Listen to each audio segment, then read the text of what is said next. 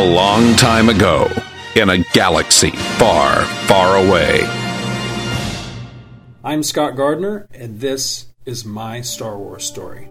In 1977, the world changed.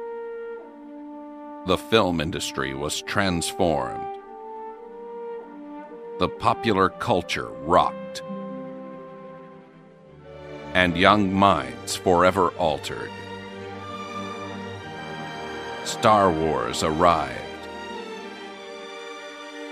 And nothing would ever be the same again. Though everyone wasn't affected in the same way, everyone was affected. This is my Star Wars story. When did you first hear about Star Wars? I remember my. It was one of my uncles came in. We were together as a family. We we almost always when I was a kid, we almost always got together as a family at my uh, grandparents' house, and I can distinctly remember one of my uncles. Uh, it was one of the younger uncles that was like just a few years older than than um, than I was. I wish I could remember which one it was. Anyway, he I remember him coming into the house and just raving about this new movie that he had seen. And I cannot remember if I had heard of Star Wars before that, because unlike um, you know my best friend, I don't remember any trailers or commercials or anything for Star Wars. I don't really remember being aware of Star Wars much before actually being taken to the theater to see it. But that was my that's my first real memory of somebody like recommending it. Like they just came in and they were like, "No, you won't believe this movie," you know. And I remember somebody asking, uh, I think it was another one of my uncles, "Well, what is? Is it Star Trek?" And they're like, "No, no, it's so much different than Star Trek because the ships move."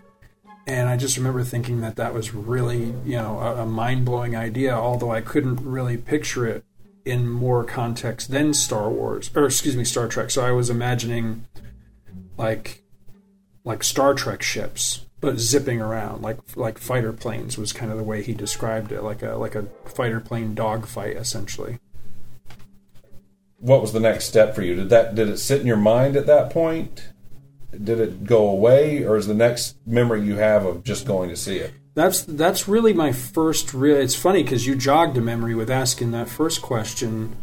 Um, I'd, I'd, almost forgotten about that. That that was really the first way I remember hearing about Star Wars. But I, I anticipating your questions, I had thought, well, what is my earliest Star Wars memory? Because I figured that would probably be a question. And my earliest Star Wars memory really was walking into the theater. Because here, here's confession time. The first time I saw Star Wars, I went and it was me and my dad and my uncle Randy, who is exactly the same age as I am, he's my dad's youngest brother, and my grandparents had a dozen kids, so we were literally the same age. We were more like brothers than uncle and nephew. And I think maybe a friend of mine too, but I can't remember who. It was not Chris Honeywell. And we went in, and I think either we arrived at the theater late, or we got there pretty much on time, but totally misjudged what Star Wars was. But anyway, for one reason or another, we got into the movie, we walked into the theater house at the exact moment when Luke was bent over R2 working on him.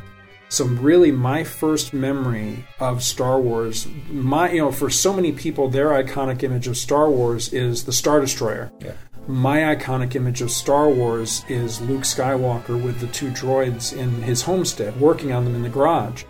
And then, very shortly, probably as we were walking down the aisle to pick a seat, was the in you know Princess Leia comes out, and just mind blowing to me. You know, the idea of a hologram was something you kind of heard about, but you hadn't, to my recollection, we hadn't really seen it until Star Wars, or at least I hadn't anyway and pretty much even coming into the movie, what is that? That's got to be a good 20 minutes or so into the movie, maybe even longer than that. Even coming in late, having no idea what was going on, missing Darth Vader, and the whole setup of the movie just sucked right in. Sucked right into it. Because it, right away, it felt real. in a way that Star Trek never really did. As much as I love Star Trek, this was a lived in science fiction world. And so there's a difference between, you know, Kirk and Spock live on the Enterprise and that's where they operate out of. But Luke Skywalker, you could tell he grew up there and that was his home. And it looked like, even though it was this fantastical other world and other civilization, you could tell that that they lived there the same way I lived in my bedroom in my house. And that was a big identifier for me. And so yeah, that was kind of the first real memory that I that I have. Where'd you see it? It was at the um, we used to have gosh, you know, I can't even remember if it was a two screener then or not. It might have just been a one screen theater, but there was a, a, theater that sadly doesn't exist anymore. It was in Watertown, New York.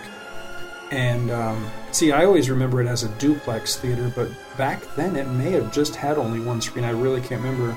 Years later, they would expand, but way too late. They expanded uh, just about in time for the mall to run them out of business.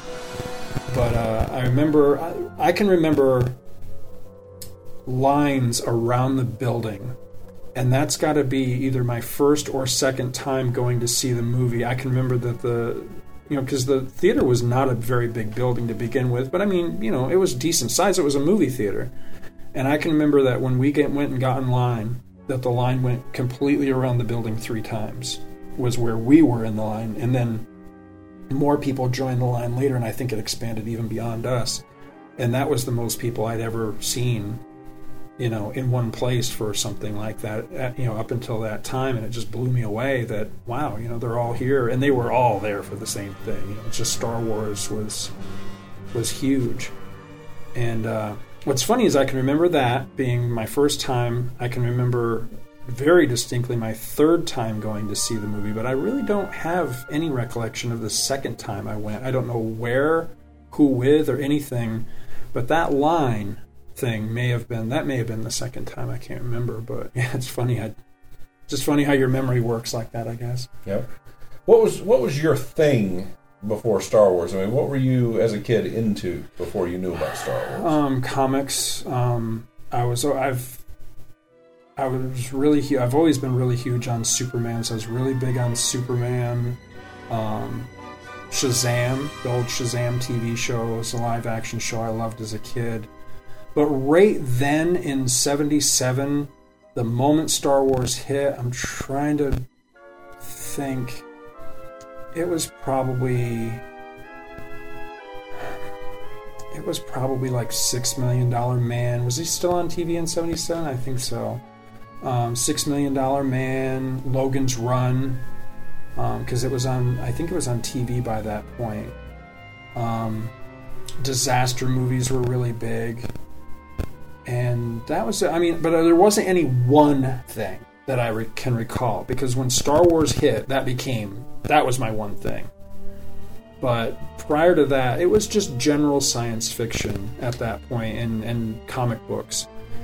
And it's funny you know i'm sure we'll probably talk about the influence of star wars on my life and everything but it's funny that i probably it's funny in a way. I should probably hate Star Wars because if it wasn't for Star Wars, there's a very good chance I would have been like other kids and just outgrown all that stuff. That it would have just been one of those things you look back at your childhood and say, "Oh yeah, you know, when I was you know less than you know whatever 15 or whatever, I, I liked all that stuff in the 70s." But yeah, I grew up and you know got into you know whatever you know girls or cars or football or whatever. But it was Star Wars that just kind of yeah set that set me on a course for life, if you know what I mean. It's funny.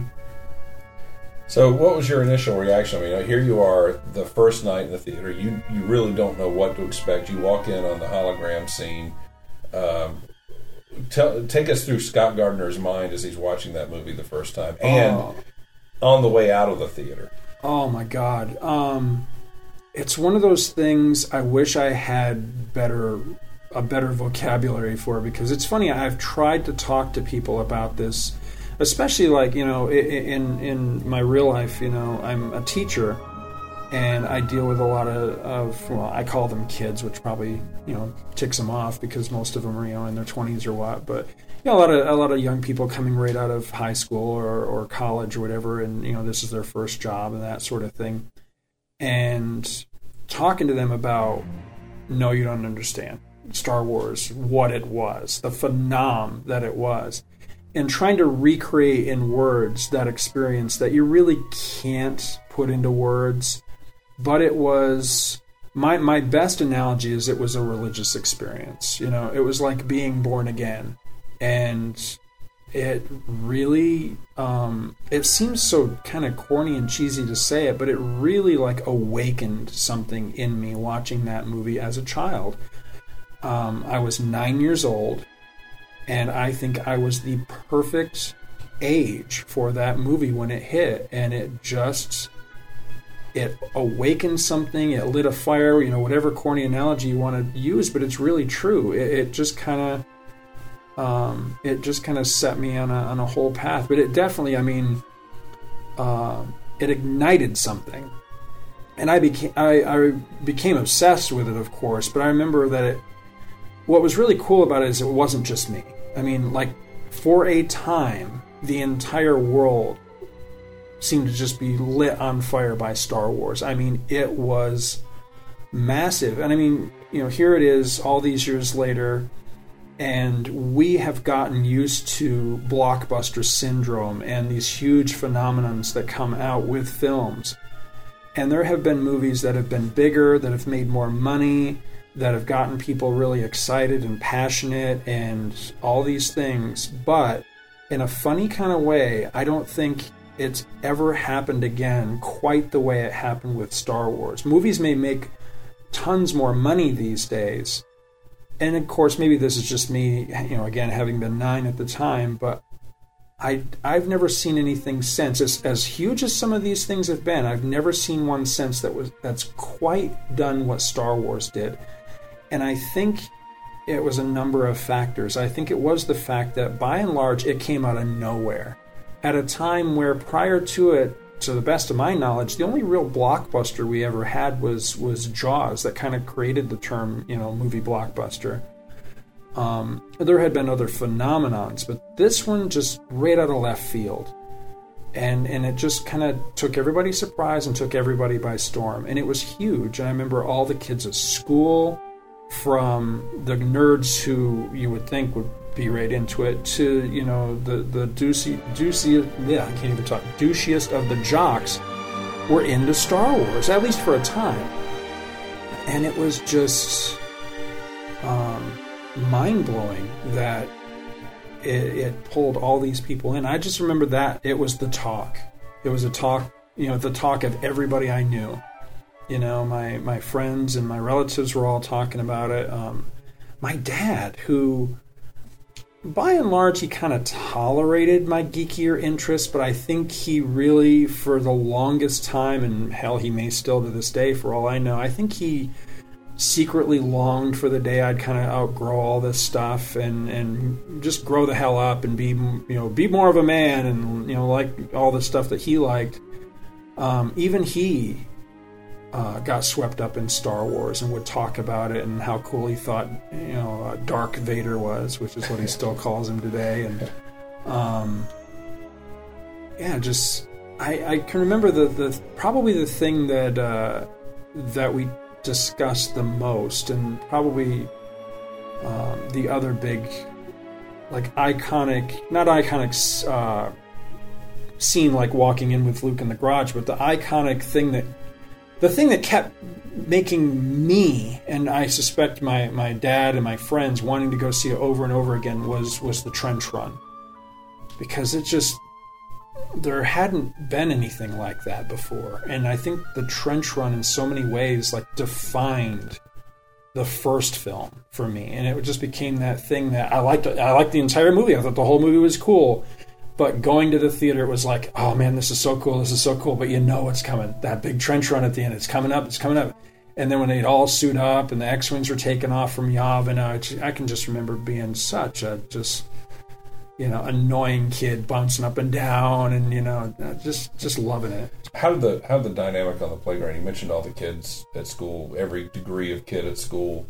Uh, was into Star Wars. Did that change the dynamic on the playground? Kids who didn't normally socialize together have a reason to get together?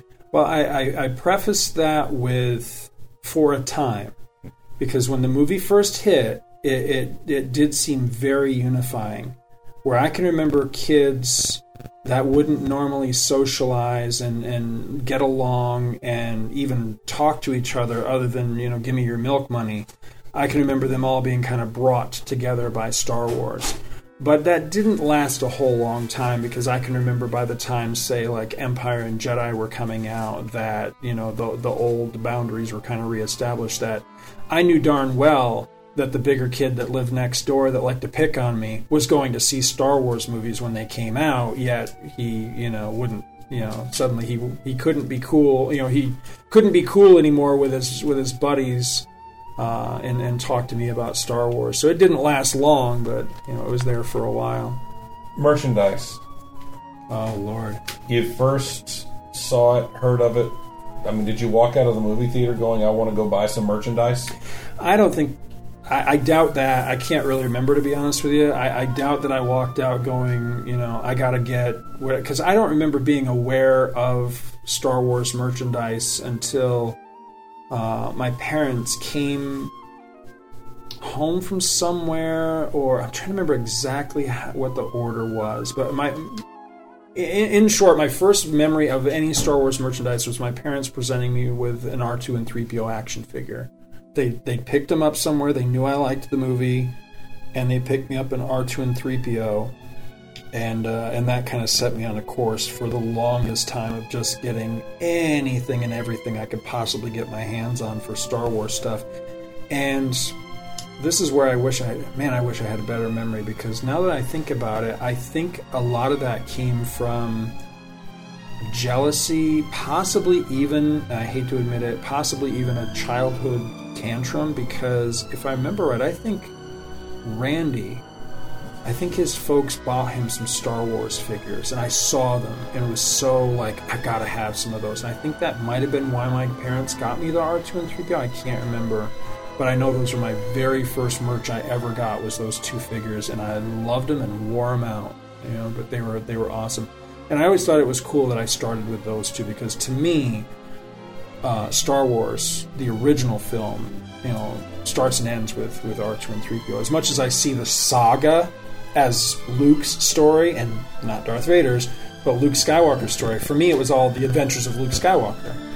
But fittingly, I think Star Wars, the first film, is, is it's our, it's all about R2 and 3PO. So I always thought it was cool that I started with those figures because Randy started with a very eclectic it was like a Han and a Ben Kenobi and somebody else, you know. So it was weird. It was like figures that yeah they were all in the movie together, but they weren't like you couldn't really you could you have an adventure with like Ben Kenobi and Han Solo? Not really, you know.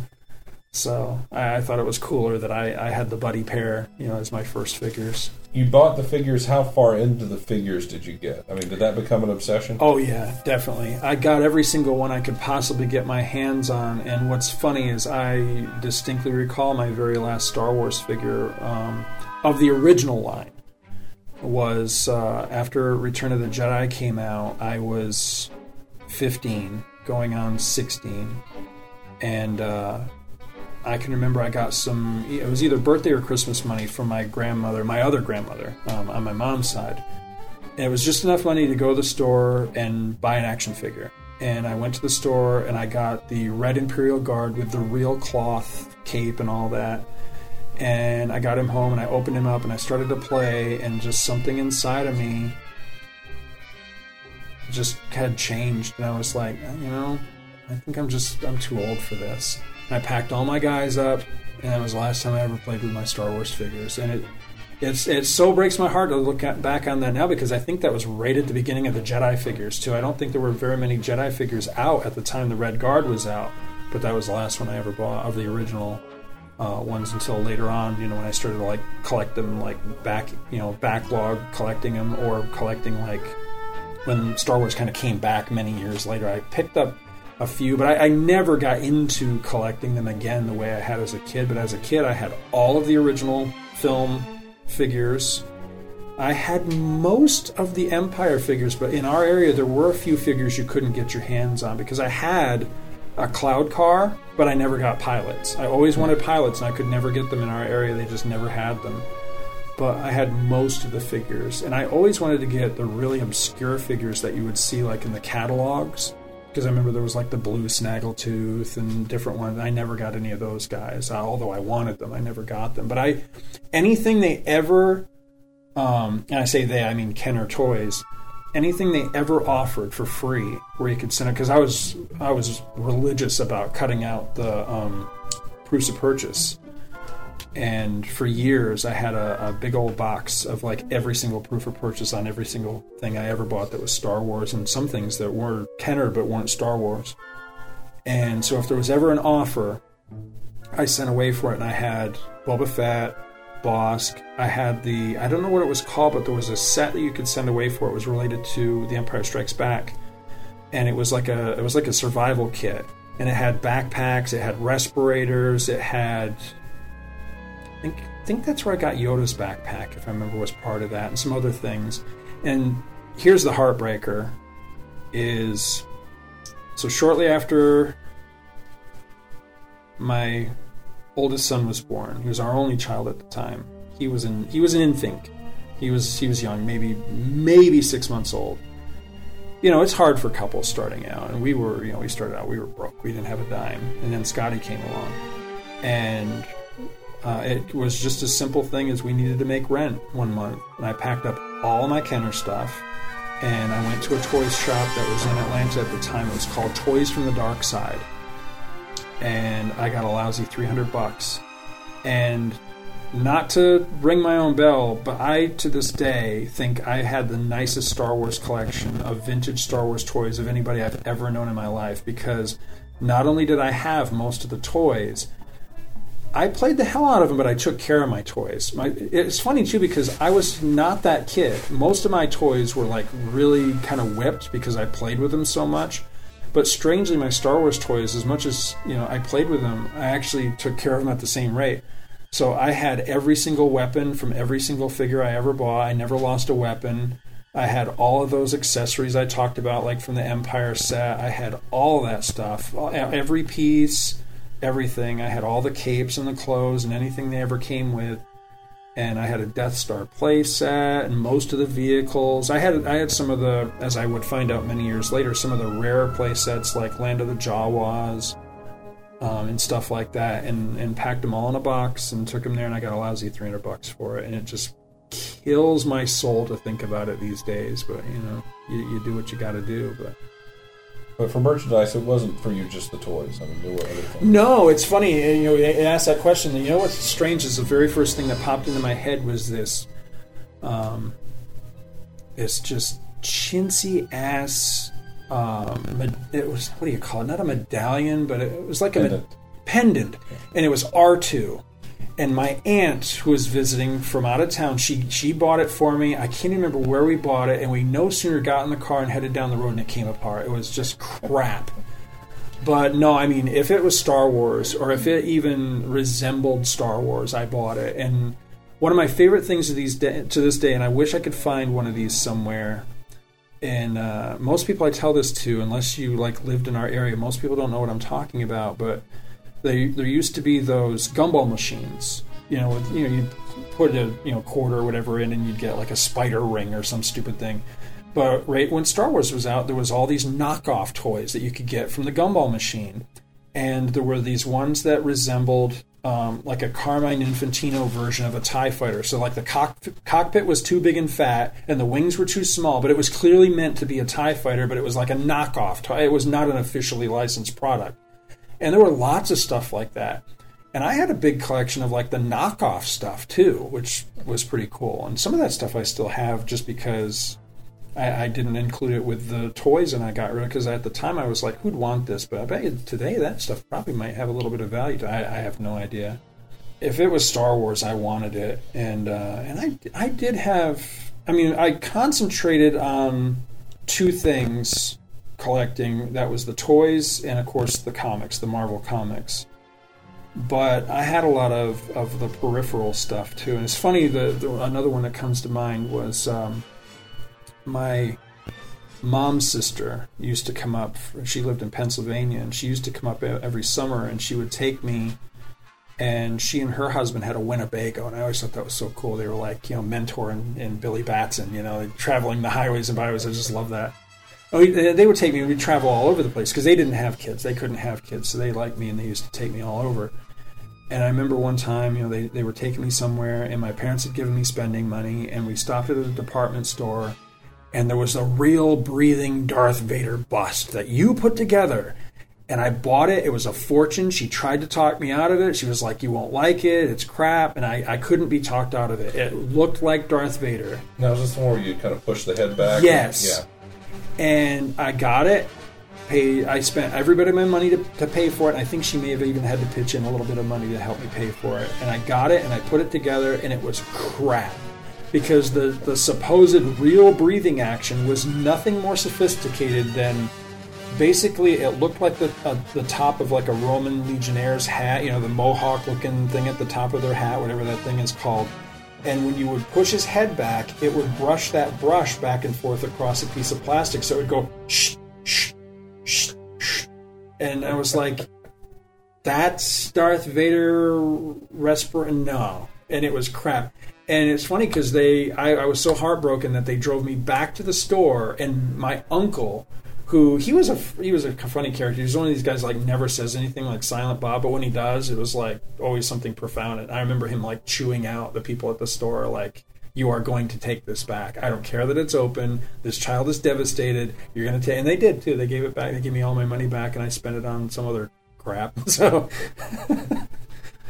but now you also bought the Marvel. You mentioned the Marvel Star Wars. Yeah, yeah, you kind of so, have a little bit of a history of Marvel. You know, here's the funny thing: is the more I think about it, you know, I actually should really hate George Lucas and hate Star Wars because it set such a course for my life. It really did because everything and every everywhere I've gone in my life and everything I am today really traces back to seeing Star Wars in the theater. You know, and. uh you know all my geeky interests really all come back to that and and probably the biggest one of all would be comic books. You know, I, am 46 and I've got an entire room in my house that's nothing but comic books, and it all owes back to Marvel Star Wars because I was a huge Star Wars fan, and I remember walking in some place and here was Star Wars comics on the stand. I can't remember my first issues.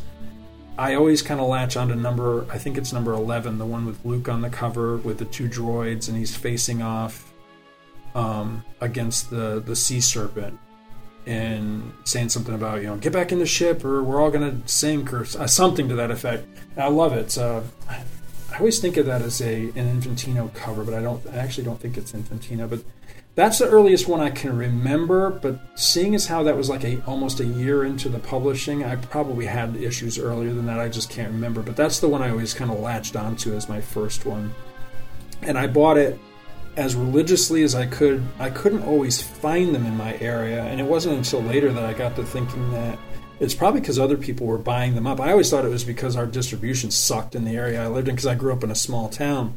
But now looking back on it now, it's probably I was just, you know, too late to to the newsstand. So my my collection was spotty after um, about the time that they left the water world and were going into Wheel because it wasn't until I was an adult buying back issues that I completed the Wheel storyline and all that. Um, but I can remember, I, I, as I recall it, I don't remember. I, I think I thought that they weren't making the comics anymore. We moved or something happened. I can't remember the exact sequence of events, but I remember walking into Mike's Quick Stop in Carthage, New York, and seeing number 25 on the stands. And 25 has this beautiful cover. Yavin is large and in charge in the background, and Luke and Leia are in these very Buck Rogers looking, Flash Gordon looking spacesuits on the surface of a barren moon of Yavin, and they're being attacked by TIE fighters in the sky behind them. And it's a Carmine Infantino cover, and still to this day probably my favorite cover of the entire series only because there was something about that cover that just like the movie had done kind of reignited my my imagination and fired me up and i was like ooh and i grabbed it and it was right at the beginning of, of one of my favorite stories about you know this whole thing with you know the there's a secret base inside the moon of yavin and it just kind of lit me on fire about the whole thing again. And after that issue, I never missed an issue again except for um, 38, the Michael Golden issue. And I, for some reason, I never bought in single issues. I never bought the Empire adaptation. I bought it in the in the larger, you know, collected thing, you know, the super special and that. But I never bought the individuals. But after that, solid to the end of the series. I never missed an issue after that. I know the Empire adaptation and the Jedi adaptation both came out before the films. Did you get them before the films? I, if you're talking, are you talking the comics or the book? Yeah, the comics. Well, uh, I know the comics made it to the newsstands before the film came out. The In both cases. What's funny is I don't remember the single issues at all as a kid of Empire. I don't remember having seen them. I didn't buy them. I don't. I don't know what the deal was with that. Um, I want to say that I may have gotten this either the treasury size or the super special before the film. Again, I can't remember, but I did um, read the novelization by Glut. Um, it was on the back. You know, it was in the back seat of the car on a trip from here to there.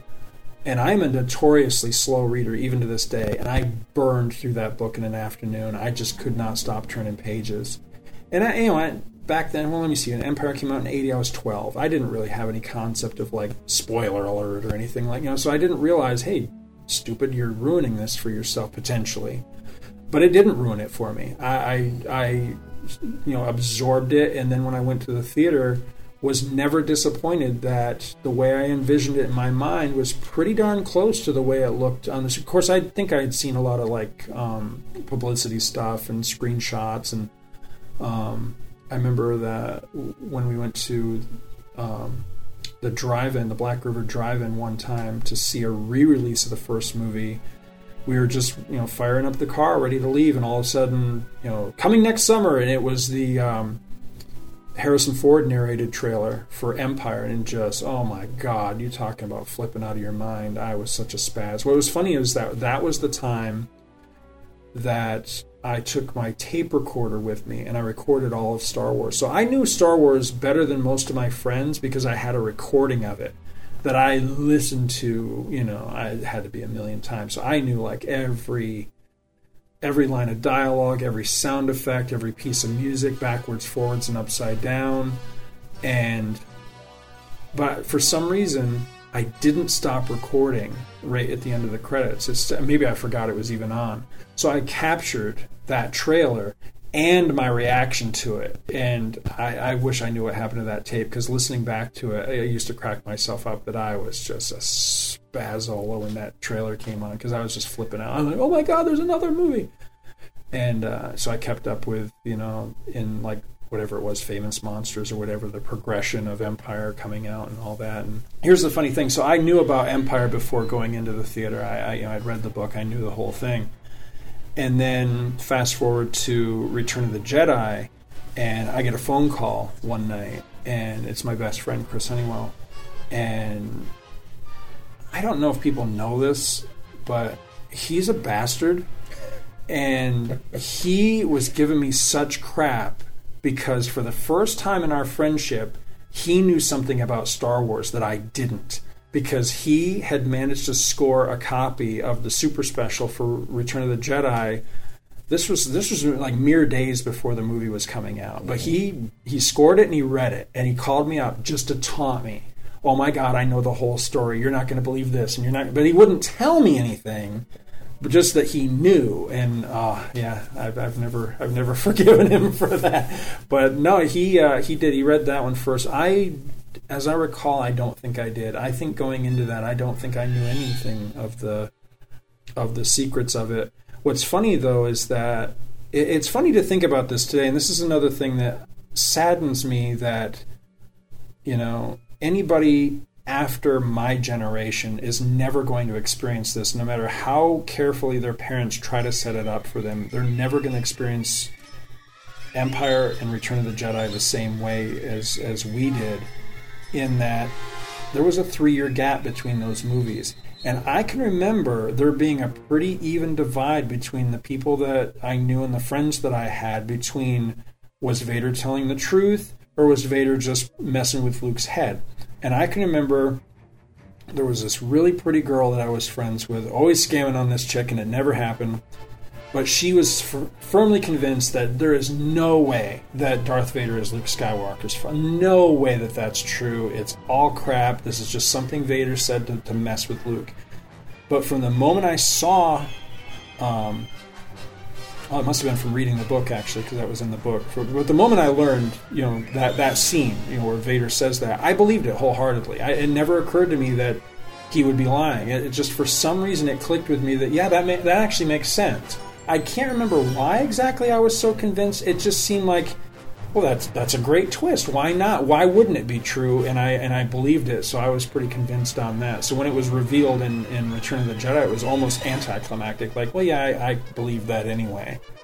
Um, you know, and then all the other stuff that followed. But I can't recall having any foreknowledge of Jedi before going. I don't. I think by that point, the idea of hey, you could spoil this for yourself had kind of hit me at that point. Did, did Chris ruin it for you, or did he? Just No, you? no, he didn't. No, he he held it over my head, but no, that's the cool thing about it. You know, he didn't spoil anything for me. He just kind of held it over my head that hey, I know everything that happens, and you don't. You were surrounded. I mean, this is an era where there was Star Wars merchandise Oh, yeah. everywhere. Everywhere. Uh, what was it that stood out that made you say, "I've got to buy this"? 'Cause you Um, couldn't buy everything. Right. Well, you know something else that uh, that I'd almost forgotten about. Um, this is this is a great one to answer your question. Is Star Wars cards? Um, I can even remember what they cost. They cost sixteen cents, and I remember that because when I first started collecting them, we we lived in a place called um, Carthage Arms, and it was I mean it's literally like in the middle of nowhere, and the closest little mom and pop convenience store was clear across town, and you had to walk through the cemetery to get there. And I was willing to carry cases of Pepsi bottles. So my dad was a junkie for Pepsi all his life. So if I was willing to carry the cases of Pepsi bottles, and these were the full 16 ounces, you know, the big ones, You're getting a good deposit on. get a deposit on them, and he and he would let me just have them. He said, if you are really willing to carry that crap all the way across town to that store, you can have whatever you can get for him.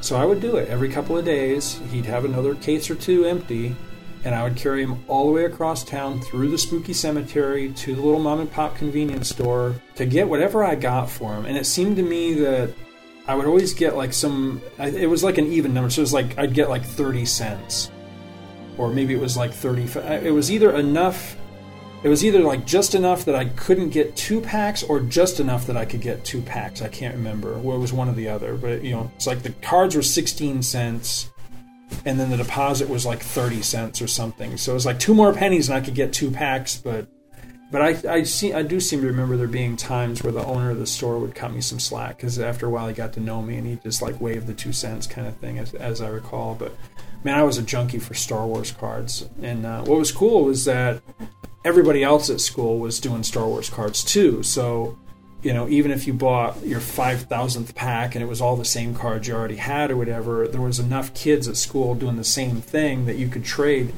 And I had complete sets of every one of them from the first film. The only one I never completed a set of was, um, you know what? This goes all the way back to your first question, or one of your first questions about what, what was your first knowledge of Star Wars. I'd completely forgotten this. My grandma Federley gave me a Luke Skywalker Wonder Bread card, and I think that might have been my first exposure to Star Wars. Was that card, and I still have it somewhere.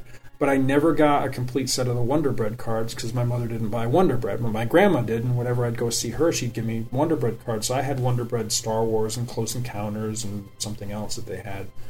Um, but I never did get all the Wonder Breads. But somewhere in a box, somewhere, I've still got you know the blues, the reds, the yellows, green, orange, all of those. I think I've got complete empires, and I don't, I'm not sure about my Jedi cards. Again, by the time Jedi was coming out, I was starting to kind of, as far as the collecting aspect, I was starting to kind of wane on Star Wars. So about the time that the Marvel comics wrapped up, I kind of wrapped up with Star Wars for a while too. And, uh, and it wasn't until you know the resurgence that I kind of got back into it. What was it that made a piece of merchandise stand out for you as opposed to something else?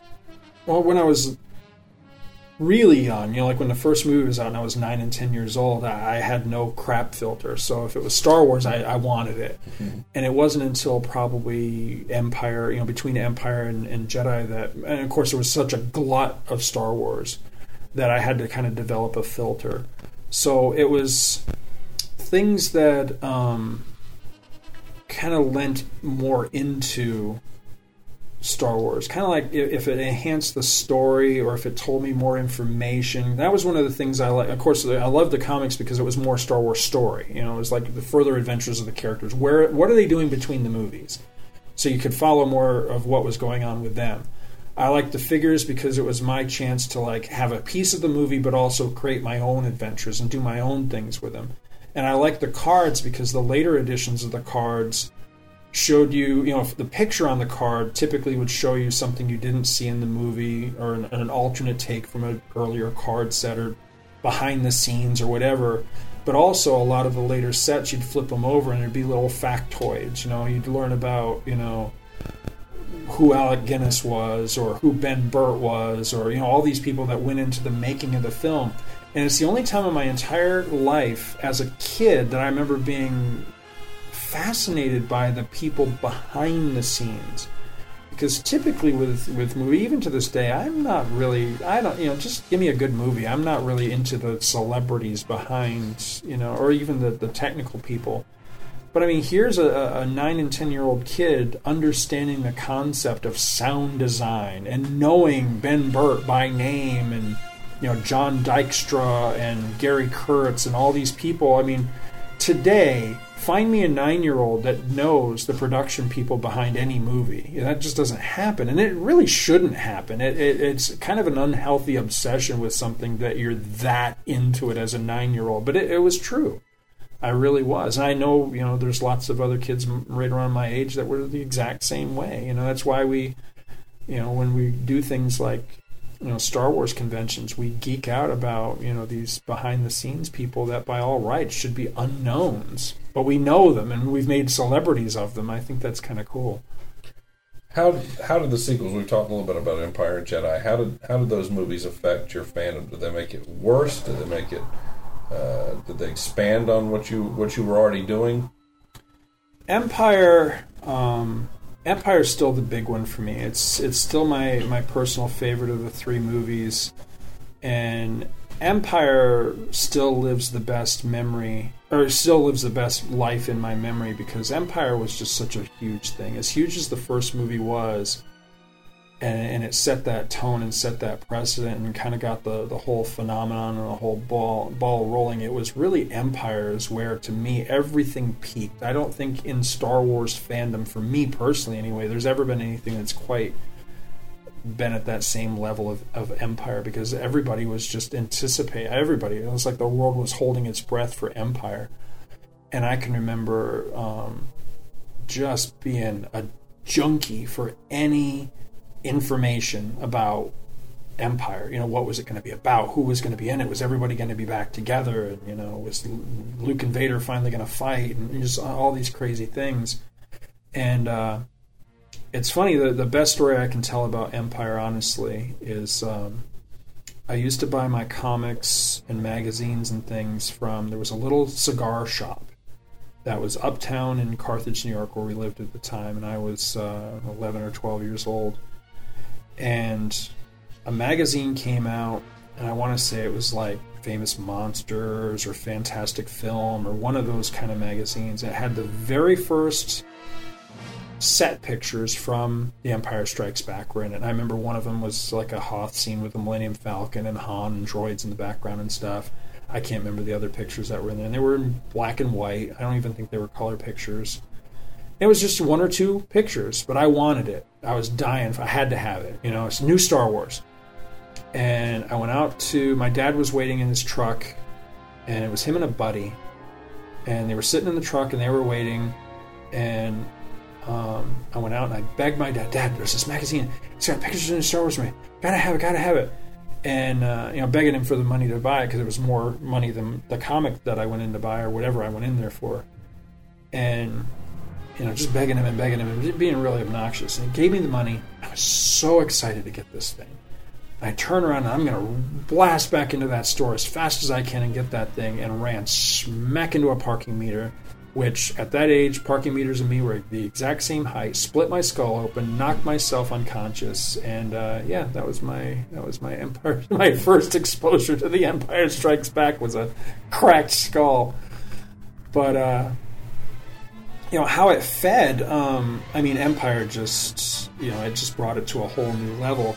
It changed play with the action figures, of course, because then Han's off the table. So a lot of the adventure, the adventures I would have with me and my friends with the figures, you know, always fell into two categories. Either it was the search for Han Solo, typically you know resolved with with you know the rescue and release of Han Solo, or um, we would go kind of comic style, and like Han wasn't even in, in, the equation. You know, the Han figure stayed in the in the carrying case, and you just had an adventure without Han, and, Luke and Leia drew much closer, and you know, and uh, what was funny is I remember I had a, um, I had a, I can't remember if it was a Star Wars themed van or not, but I had this van. It was one of those die-cast metal vans and it was the exact same size as Star Wars figures. And I can remember having a lot of adventures in that post Empire era where Luke and Leia were like gallivanting all over the place in this van, right? Van.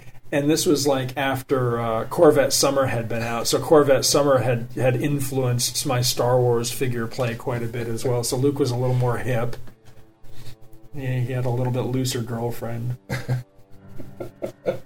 were there times when you found yourself picked on?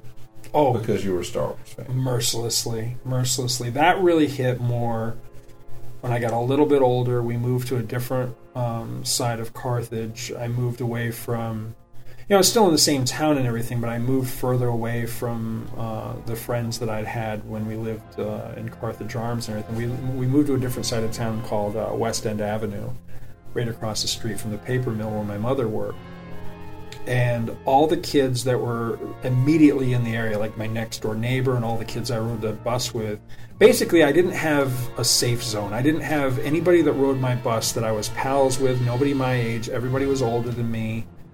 And they all picked on me mercilessly because they, you know, it was like a band of bullies rather than like one bully. It was like a band of bullies. So I didn't. I, there were no other geeks on the bus, and that was hard. That was brutal. And I can remember you know, my favorite times of that era was when like, because it was right around the same time. Because Chris and I, we knew each other from uh, from fourth grade. We met in the fourth grade, but we really didn't like become really good friends and start hanging out until right around the time Empire was out. Because we shared a grade together. That must have been about I don't know what the hell grade are you in when you're 12 years old? Eighth grade, something like so, that. Seventh, yeah. eighth grade.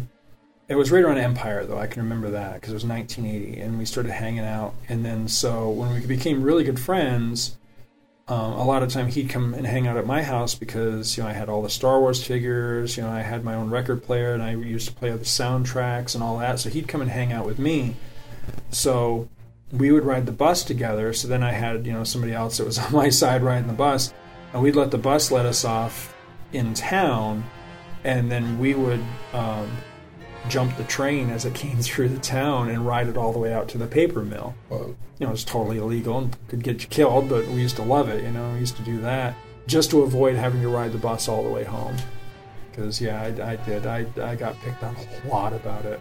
Um, one of the older kids had a very unflattering name for me that, when I hear the name to this day, just irritates me because I, it's like it just has a that negative association, you know. But that's another thing that um, you know, for good or for ill, I don't think kids today quite experience that the same way. With with geek being as chic as it is these days, I don't know that kids take the merciless picking on that they did, you know, of, of geeky kids of my era. I, I, suppose that's a good thing, but in the same rate, there's something in the back of my mind that nags, going, "Yeah, they haven't earned it the way we did. You know, we had to we had to we had to withstand persecution. You know, we were, you know, it just it kind of feels that way sometimes.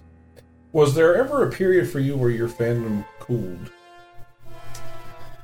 Right after, right after Return of the Jedi, and it it wasn't like I was disappointed with Jedi or anything. It's like I understood that the saga had come to a close, and so while I was sad when Marvel Star Wars came to an end, at the same time, there was something, and I don't know if it was conscious or subconscious, but there was something in me that understood that, well, you know, all good things must come to an end. You know, they defeated the Empire, and I wanted them to live happily ever after.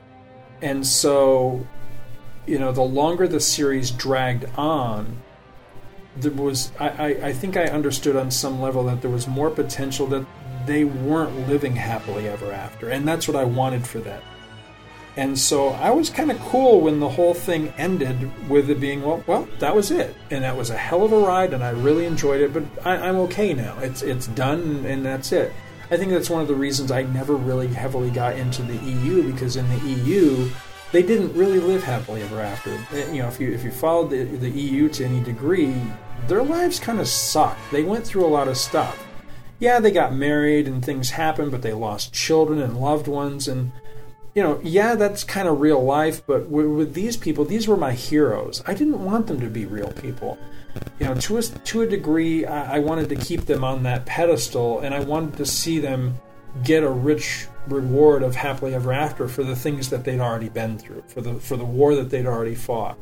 So yeah, I did. And then when Star Wars came back, uh, you know, with like the Zahn books, you know, granted, I think they're poorly written. I don't think they're terribly exciting and all that. But I, I will grant you that a lot of my thing of, of why I'm not all that crazy with them is that, again, there, there's instances where I think you you can't really go home, or, or it's not this. It's not recapturing the same thing. I didn't really need to check back in with them.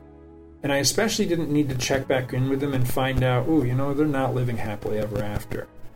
Now I know that that would make for a really boring book to check back in with you know Luke and the gang and find out, hey, you know we're you know we're retired now and we're living on the beach and this is pretty much what we do. Yeah, that'd be a really boring book, but at the same rate, to pick back up with them and see that for all that they went through, life was no better. I didn't like that, and I think that's one of the reasons I, I never really got back into it. It's one of the reasons I'm a little bit nervous, actually a lot bit nervous, when I admit it to myself about the new set of movies as well, because one of the recent rumors that I've heard was that uh, the story doesn't end at Return of the Jedi. That they did not really defeat the Empire; they just took down the big guy. I don't know if I'm cool with that. You know, I, I, think they earned their happily ever after. You know, in, in, a lot of ways, I don't ever need to see, you know, Snow White two, which is kind of what it feels like the the the um, sequel trilogy is kind of shaping up to be. I, I don't know. I, I, mean, I don't want to be a Debbie Downer, and I don't want to be a naysayer. I mean, it may come out, it may be the most amazing thing there ever was, but just in the context of Return of the Jedi I was kind of happy with where where things wound up. You know, the gang was all back together, and they took down the bad guy, and okay, you know, wrapped up. What what gets you excited for Star Wars now? I mean, you you, you kind of acknowledged a little cooling after Jedi. What what picked you back up?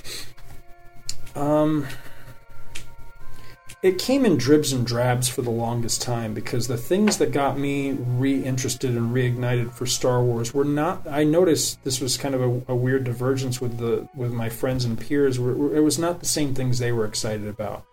My friends and, and peers were excited about the Zahn novels. I was not. The world went nuts over the Dark Empire comic book series. I didn't. I thought they were kind of boring and really drawly, uh, poorly drawn. Um, but it came in dribs and drabs when when the tales of the the hell is it called? Tales of the Jedi Knights or whatever that was called. Tales of the Old Republic. Hmm. When that stuff came along with like Nomi Sunrider and all that, I, it was kind of intriguing when it when it first came along, and I kind of got into that, and I thought it was interesting and everything. But then it quickly kind of wore out its welcome because uh, mostly I've largely always been an art guy when it comes to comics. And after about the second or third mini with the Old Republic stuff, they kind of cheaped out on the art, and that's when they started to lose me. And plus, they started to get way too mystical, and I never really liked that side of Star Wars. When it gets too much like fantasy or something, I don't really you know when they started to get into like Norrin Radd and all that kind of thing. It just kind of was that no? That that's the Silver Surfer. Yeah, isn't Norrin has. What's uh, what's uh? Exar Kun, I think. yeah, probably. Exar Kun, and there was the guy that had Rad or Nad or something in his name. I can't remember. Uh, you, you, know who I'm talking about. the guy that died on Yavin Four and all that. Plus, that was another thing. The, the, this need to tie everything together always made me, you know, kind of like really. Um, but I'm trying to think, you know, to answer your what what kind of fire. I guess largely it had to do with. Uh, you know, when it really looked like Star Wars was was on the uptick again, and then of course there began to be the rumors that hey, you know, Lucas is thinking about coming back and, and doing more movies and all that. So I got really interested, but I don't think I was really back until the first trailers started to come out for uh, Phantom Menace. When when those trailers hit, and you know, say what you want about Phantom Menace today and in hindsight, and and even when it came out, the trailers even to this day, the trailers are pretty exciting. I, I, can watch an episode one trailer and be like, oh my god, that's awesome. F- totally forgetting the finished product, which I'm not completely down on. But at the time when when episode one came out, I was I was pretty devastated. I was like, you know, this kind of kind of sucks. I've since changed my opinion on that, but when it hit, I was not a fan. Um, I can remember probably one of the saddest things I've ever I've ever experienced was. Uh, Randy and I got together. God, I can't remember where I was living or where he was living at the time, but somehow or other we had we got together. It was the first time we'd seen each other in a long time, and we went to the theater to see um, episode one together. And I'd already seen it, and I didn't know how to preface the movie for him, so I don't think I said anything. And we went in and walked out, and he looked like he just was going to cry. He was like, "That sucked." And it just crushed me because I didn't disagree with him at the time, and uh, and yeah, you know, and here's a guy that shared the exact same childhood experiences I did, going to see Star Wars for the first time, you know, as nine year olds, and yeah, it was it was different. Um, but I mean, I've always kept it. I've always kept it. You know, this is going to sound so corny, but I've always kept it alive in my heart, if you know what I mean because I mean I'm still a, a diehard fan, but a lot of it to me these days is kind of it's all it's all uh, uh, you know nostalgic feelings for it because I'm I'm still I mean at heart I'm still a, a, a, original trilogy boy. You know it's it's all about the original films and everything. Uh, especially the first two. I've kind of cooled on Jedi a bit over the years too. I, I look at Jedi now and for it being the last of the original trilogy and all the innovations that went into it and everything, there's a lot of elements that I look at at Jedi today, and it it plays a little cheesy to me these days. It plays a little um, cheaply somehow sometimes, and that that bugs me when I watch it. And I will fully confess that when I do sit down to watch Jedi, I start. Um, right when they are flying away from Tatooine. I don't ever watch the beginning of the movie. I just it's painful to me to, to sit through the whole sail barge sequence and everything. Um, I don't know. It's it's hard to explain, but I'm I'm just I was never really a, a fan of the way the movie um, begins, and as I get older, it, it seems to get worse. What is what is your favorite part of your Star Wars collection? I knew you were going to ask this, and I have no idea how to answer it. You know, one thing I haven't touched on at all in any of this, and, I was just thinking about this, was, uh, you know, going back to Chris Honeywell, my best friend. You know, we met in the fourth grade, and we met and, and became friends. I feel to this day our friendship really hinges on Star Wars, our mutual love of Star Wars. And I can remember when we were doing trades in fourth grade for, you know, we were trading Star Wars figures, we were trading Star Wars cards, we were trading just anything Star Wars. We were tra- constantly trading back and forth. And he came to school one day and he had some mojo, man. He it was like he was the kid with the prison cigarettes, you know. He had a tape, and it was not like the official re- tape. It was like he had made, you know, he had taken like you know some Certron brand or something cassette tapes, and he had recorded the two album set of the John Williams score, the the two you know the two album disc that was out at the time, and he had it on cassette, and that was his you know his collateral in the trade. I don't know what I traded it for. I have no idea what I traded it for, but I got it from him and I listened to that sucker till I wore it out. It literally broke one day. I listened to it so much, and I was crushed And so for that Christmas, my parents bought me the the two album, you know, the actual record itself. And somewhere I still have that thing. And uh, I haven't listened to it in years, although you know I have somewhere I have a you know somebody did a rip of the album that I listened to. But I treasured that thing. I listened to that, and you know you talk about, or I talked about, you know how Star Wars set me on a path with the kind of movies that I like, with the comics that I've collected. It also set me on a whole nother path with the music that I listen to to a point that all these years later, I've really narrowed my focus musically to where I, I listen exclusively to film scores. And that all goes back to Star Wars. That all goes back to the original John Williams soundtrack. Just there was something about it that just lit a fire in me because I was always aware of movie music because I remember uh, you know another movie that I had taped off of TV as a kid was Logan's Run and I listened to Logan's Run repeatedly, and one of the big reasons I liked listening to that was the score by uh, by Goldsmith.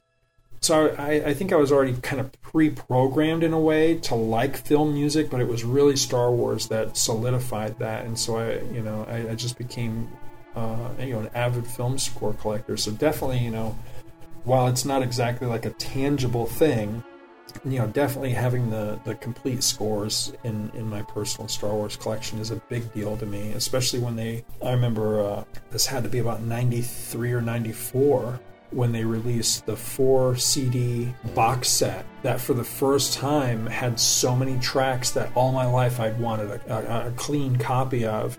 And we thought that was so complete at the time. Yeah, and it's not even complete, mm-hmm. but at that time it was pretty darn complete. And I can remember the, some of the tracks I became so excited about was the lift off of the X Wings from Yavin 4 had never been on an album before that, and I, I just thrilled to that.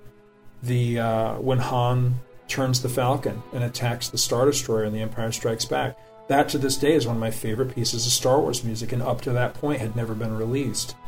And you know, again, I sound like such an old fart to keep saying this, but it's these things that you know kids today growing up Star Wars are never going to experience that that I came up through that, and those are those, that's really where my memories you know stick with with that.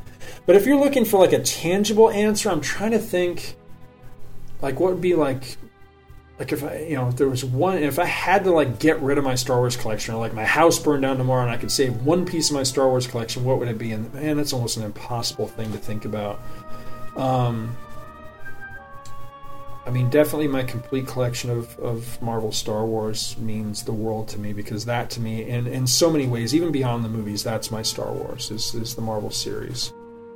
Because you have to remember, you know, when, when I was a kid, you know, you, you couldn't just pop in a disc or a cassette and watch Star Wars whenever the hell you wanted to. If you wanted to relive Star Wars, the movie, then you broke out the six issues of Marvel Comics. So that was Star Wars to me, and it still is. Even beyond the films, that's Star Wars. So those that collection of comics is probably my most cherished Star Wars collection. But I'm trying to think of like one object, and that's tough. Because I mean, I've got a lot of the the the magazines that were put out at the time, like World of Star Wars, which was one that I think that folded out or something It was like a magazine that like a trifold or whatever you call that, and they had. Um, you know, I had I had all that stuff. I had the Iron On book, and oh, man, I'm really trying to think of like one piece. Probably like an issue. I have several issues now that I've had signed by creators of you know of Marvel Star Wars. Um, you know, I had uh, Jo Duffy sign some issues for me, and uh, some of the artists. I, I, don't that. I don't know. It's funny. I'll probably listen to this later and be like, "Why didn't you say that?" But I, at the moment, I can't think of any one single thing. What has Star Wars brought to your life that you never expected? Oh wow. Um, I mean everything. Everything if you it's one of those scenarios it, it's like a uh, it's almost like a wonderful life scenario. If you could go back to 1977 and star wars never happened i would not be who i am today. I wouldn't be here you know where i work. I wouldn't be the person i am. I wouldn't have the friends that i have. Uh, i wouldn't have any of the stuff that i own. I don't think again, I think without Star Wars, I mean, there, there's really there's two things that uh, that made me a comic collector, and that was Star Wars and Superman the movie. But I think because I was not particularly enamored of the Superman comics that were coming out at the time, that Superman was in theaters and even beyond. I mean, Superman in the comics to me doesn't really start until '86 with John Byrne, and it kind of ends after Byrne left in a lot of ways. Even though I continued to collect it for like 20 years after, mm-hmm. hoping the guy would come back. But my point is that it was Star Wars that really got me into comics and kept me collecting comics. You know, through that entire run into the 80s, so that when when Star Wars ended in the comics, you would think that, well, that would be it. He'd stop collecting comics. But no, by that point, I was so immersed in comics that I just found other things to spend my money on in the world of comics. I don't think that it would have happened without Star Wars. I, I, don't think that I would have discovered comics, or if I did discover them, I, I think I'd be, you know, like, say, like my friend Chris, to where like you know, like all kids I knew at that time, that you collect comics for a while and then you grow up you know, and, you, and at some point you're just like, nah, I don't need to buy these things anymore. I probably would have been like that. I probably would have been more or less just a normal kid without Star Wars because, you know, like I, you, you know, your very first question, what was before Star Wars for me? Well, all those things faded. You know, nothing, nothing from that era other than sweet memories and everything. None of that stuff survives today, really. I mean, Six Million Dollar Man's not really a thing anymore, and all that. So I think you take Star Wars out of the equation, I'm a completely different human being, completely different. Whereas today with Star Wars, you know, I have a room full of comics, and you know, I'm I'm part of a of a podcasting network that all spins out of Star Wars and comic books. You know, so yeah, and um, I I've never really.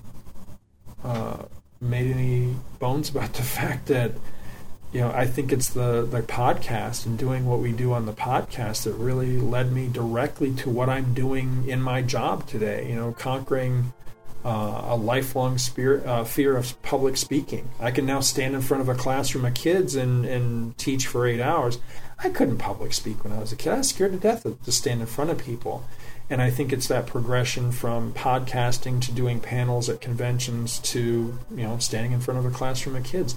All that stuff goes back to Star Wars because Star Wars is what led me to comics, what led me to podcasting. So, yeah, I mean, it sounds cheesy to say it, but it really is true. I mean, Star Wars made me who I am in, so many very real ways. It's it's really true, and um, it's one of the reasons that uh, it, it, it, pains me when I hear people run down George Lucas because you know you, you, can have your opinion, you can think what you want of you know later products that he did, but without that man, we wouldn't have gotten any of the stuff that so many fans want to go back and say, oh, he ruined this and he ruined that and you know he destroyed my. No, he didn't. He didn't. All the things that you're angry about thinking that you know he, he retroactively ruined. Well, he created those things in the first place. So to me, that that generates all the goodwill I'd ever need. He can do what he wants. It's his world. He created it. So you know, I, I, I should hate the guy for setting me on this crazy course of life, but I'm actually very thankful. I think I think that's really cool.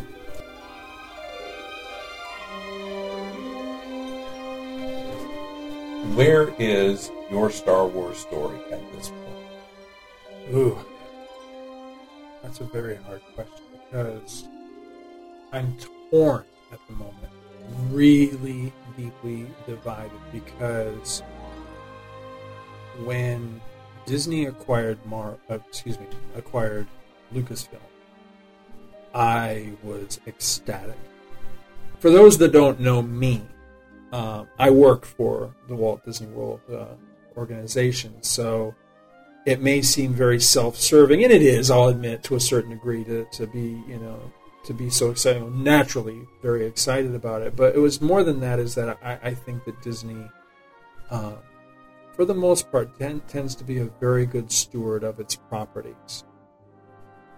but slowly here and there in dribs and drabs, things have happened and are happening that are not giving me a good vibe.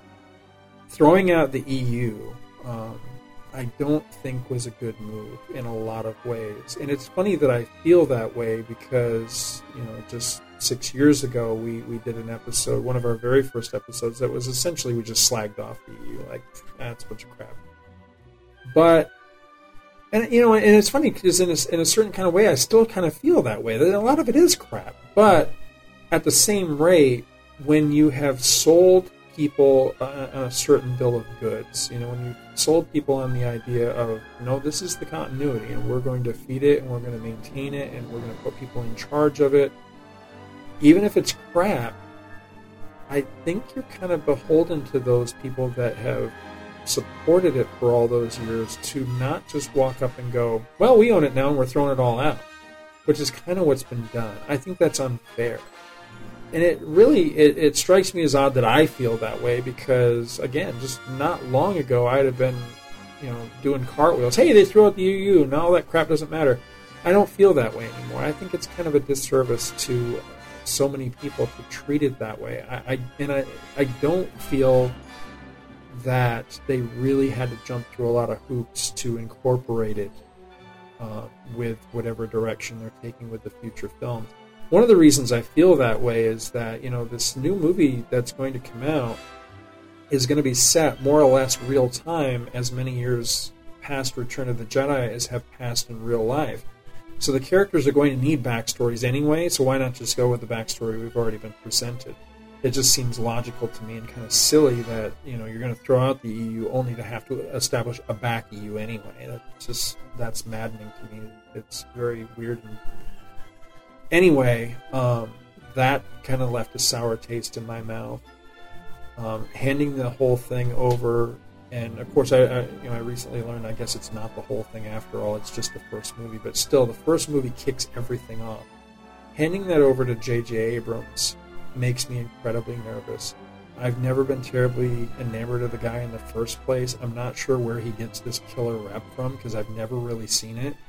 And I realize this is probably going to come off sounding like sour grapes to a lot of people, but I'm pretty pissed at what he's done with Star Trek, which is one of my other great, you know, loves. And it almost feels like Star Trek um, is almost his re- like this is almost his reward for Star Trek. And I, I don't I I don't like that. You know, I don't like that he comes in, he upsets the apple cart, changes everything that you've ever loved and, and followed for one franchise. Now he's been handed the other big franchise from my childhood and is seemingly on a very similar path at the moment. Nothing matters but what he says matters. And, you know, he's setting the whole tone. It makes me really nervous. That said, at the same rate, you know, the other half of the equation is I, I am actually really excited. I, you know, I'm glad that Star Wars lives. I'm glad that Star Wars survives. Um, I know that you have often said on, on Dinner for Geeks that you're that guy that wishes that, you know, you're that one person that wishes that George Lucas is in the equation. And I'm just here to say you're not alone, brother, because I feel the same way. It pains me that he's not part of the equation. Now, I realize that he was handed a big fat check with a whole lot of zeros at the end of it. Mm-hmm for his property, but just the simple fact that he's not going to be there, even in in a George, uh, excuse me, in a Gene Roddenberry capacity for this new set of films. I mean, literally makes me want to cry. It's like, but it's his baby. He created this. How can you cut the guy out just because you don't like the last three movies? I, I think that's mean. And to hear so many fans support support that point of view. Hey, these movies aren't going to suck because he's not involved in it. And I'm like, what are you talking about? You wouldn't even have this thing without this guy. So that that hurts. Um, so I wish I had a better answer for you, but at the moment, divided is probably the best way I could really sum up how I feel about Star Wars.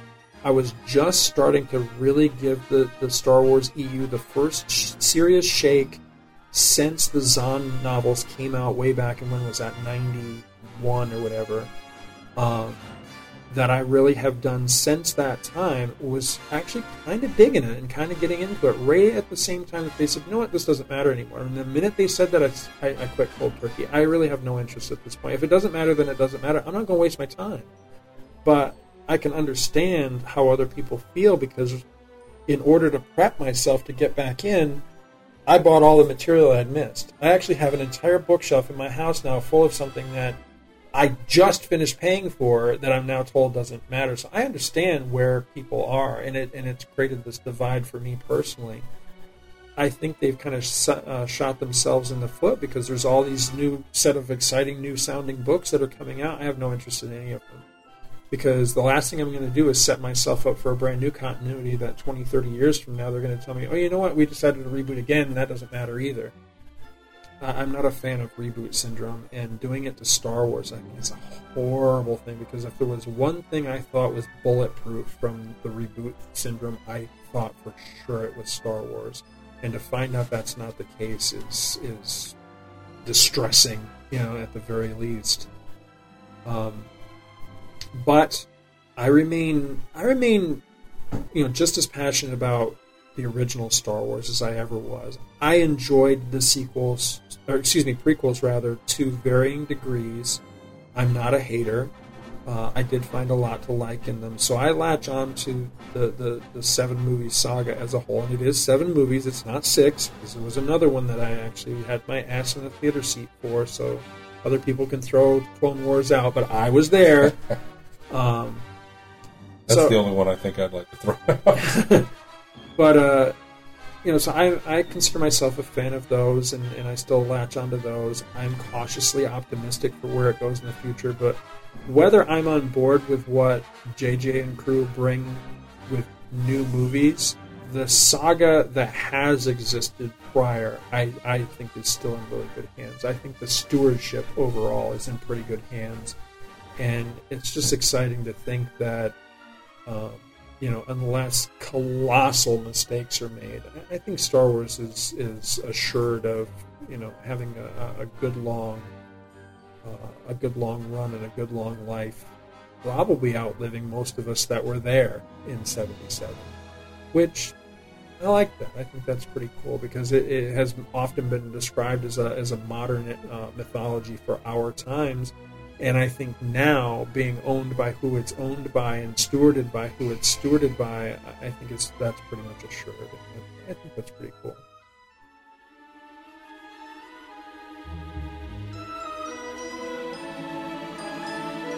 Thanks for being a part of the Star Wars generation.